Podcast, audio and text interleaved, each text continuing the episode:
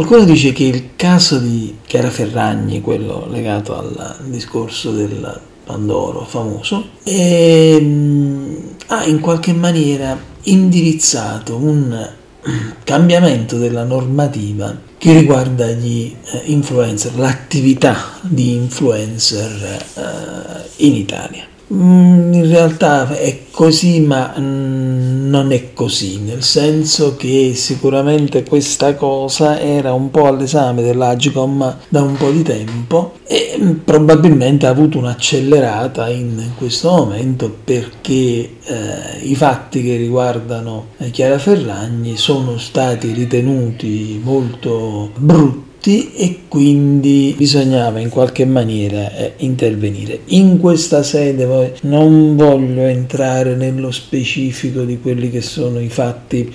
anche giudiziari che riguardano eh, la Ferragni perché eh, non lo ritengo giusto andare a confonderlo con quest'altro discorso invece che è molto più generale, quindi che fa da cornice fondamentalmente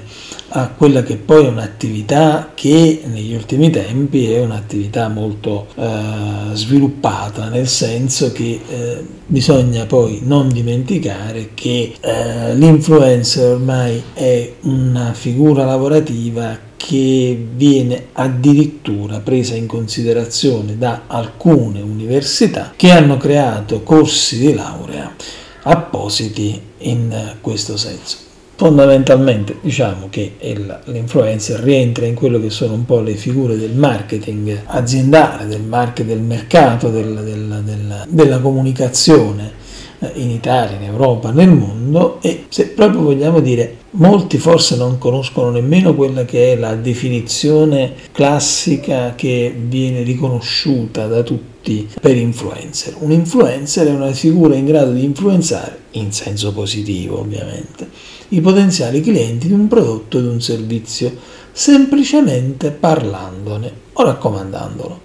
I social media sono i luoghi di elezione in cui questo avviene e quindi per questo noi parliamo di social influencer o web influencer. Ma come agiscono? Sappiamo benissimo che questi agiscono con eh, post sponsorizzati, mm, brand ambassador, affiliate marketing,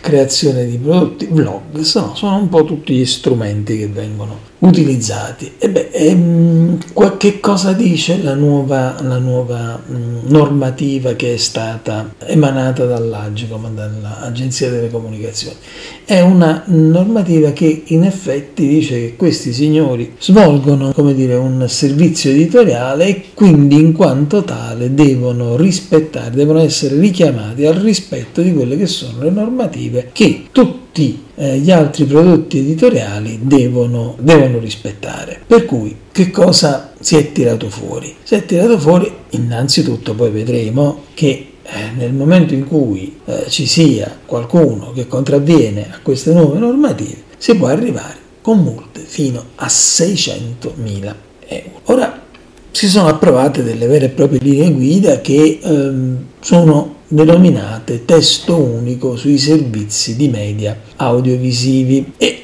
vanno a mh, delineare quello che è mh, l'ambiente in cui eh, gli influencer operanti eh, in Italia si muovono e prende comunque in considerazione una fascia di influencer che partono almeno da un milione di follower con una capacità di engagement rate medio pari o superiore al 2%. Questi signori da oggi in poi saranno tenuti ad evidenziare che le loro comunicazioni sono di natura pubblicitaria. Ove questo non avvenga e quindi non vengono rispettati i diritti fondamentali poi della persona, dei minori, i valori dello sport, tutta un'altra serie di meccanismi di richiamo, scattano sanzioni che vanno da un minimo di 30.000 euro ad un massimo di 600.000 euro, laddove poi non si riscontrano eh, termini di reato di carattere penale. Quindi Quello che in realtà si sta andando a fare è quello che già con la delibera 178 all'Agcom nel luglio del 2023 aveva presupposto deliberando l'indizione di una consultazione pubblica eh, tesa a far sì che si potessero avere quelle misure volte a garantire il rispetto da parte degli influencer del famoso testo unico sui servizi dei media audiovisivi. Perché? Perché si è ritenuto che la pervasività dell'azione degli influencer è diventata via via nel tempo sempre più forte. Ecco, l'attività dell'influencer si è intensificata, i contenuti che sono stati portati avanti e che vengono portati avanti sono sempre più di pubblicità, di promozione del commercio online e quindi necessariamente l'Agicom ha ritenuto che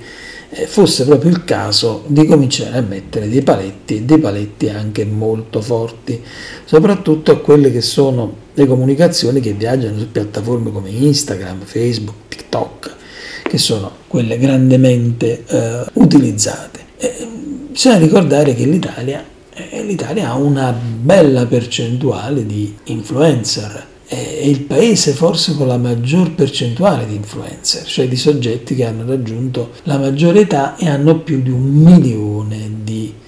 follower. L'Italia è al 2,22%, seguito poi dalla Spagna e dall'Irlanda, chiude, chiude questa classifica il Portogallo. Secondo Agicom, secondo una rilevazione che ha fatto, almeno 20 milioni di italiani fra 18 e 54 anni seguono almeno un influencer, cioè lo seguono regolarmente, in settori che sono chiave eh, nel mercato, la moda, la bellezza, eh, i viaggi, il cibo, lo stile di vita, la salute, l'attività fisica, i giochi, la tecnologia. Ecco, um, sono talmente tanti i campi, è talmente vasta la, la, la, la capacità di impattare di questi personaggi passatemi il termine, chiamiamoli così, su fasce d'età che sono molto ampie perché andiamo dai 18 ai 55 che abbiamo detto prima, ma poi ci allunghiamo anche fino ai 65 e agli over 65 dove poi chiaramente in percentuale tutto diminuisce. Ma è un po' adeguarsi a quello che è il discorso europeo perché mm, mentre in Austria non è prevista per esempio una regolamentazione ad hoc per gli influencer in Francia c'è ed è molto pressante. Già viene estesa tutta la legislazione presente che riguardava gli audiovisivi agli influencer e mm, si preme molto sul fatto che gli influencer debbano dichiarare chiaramente che quei loro messaggi sono messaggi pubblicitari. In Germania anche la regolamentazione dei contenuti pubblicitari si applica sia a quelli televisivi sia a quelli uh, online per rendere le previsioni regolamentari più comprensibili, più facili per gli influencer sono state sviluppate linee guida, come eh, appunto si cerca di fare anche adesso in Italia. La legge spagnola, infine, tanto per toccare un po' tutti i paesi più importanti della fascia europea, prevede anche qui proprio una legislazione ad hoc per eh, influencer stessi. Insomma, quello che eh, è accaduto e sta accadendo uh, in uh, Italia non è una cosa, come dire, punitiva, messa giù per far sì che questa attività possa avere degli stop ma semplicemente una normativa più chiara, più precisa, più dedicata, più moderna poi se vogliamo, perché in realtà è difficile adattare una normativa nata per altre esigenze a quelle di un mondo che è quello digitale, che è estremamente all'avanguardia e si muove moltissimo. Per cui, per me, benvenga questa regolamentazione. Benvenga questa regolamentazione e benvenga il fatto che le attività di ognuno debbano essere estremamente chiare. E non tutti hanno gli strumenti culturali, gli strumenti anche eh, di formazione, ma anche semplicemente mentali per capire che cosa ci si trova di fronte nel momento in cui si apre una pagina web o si scorre un social. Quindi è importantissimo che questo sia molto chiaro. Poi tutti gli altri risvolti, quello che ne viene fuori i rapporti con le aziende, il fatto che comunque l'operatività degli influencer sia in questo momento anche comunque da riconoscere quale importante per l'economia delle aziende italiane e non solo, altrettanto fuori di qualsiasi, di qualsiasi dubbio. Quindi benvengano le normative, che le normative vengano fatte rispettare, che si adeguino man mano a quello che sono i tempi che cambiano e nessuno, ma dico proprio nessuno, si senta in diritto di essere fuori dalle regolamentazioni.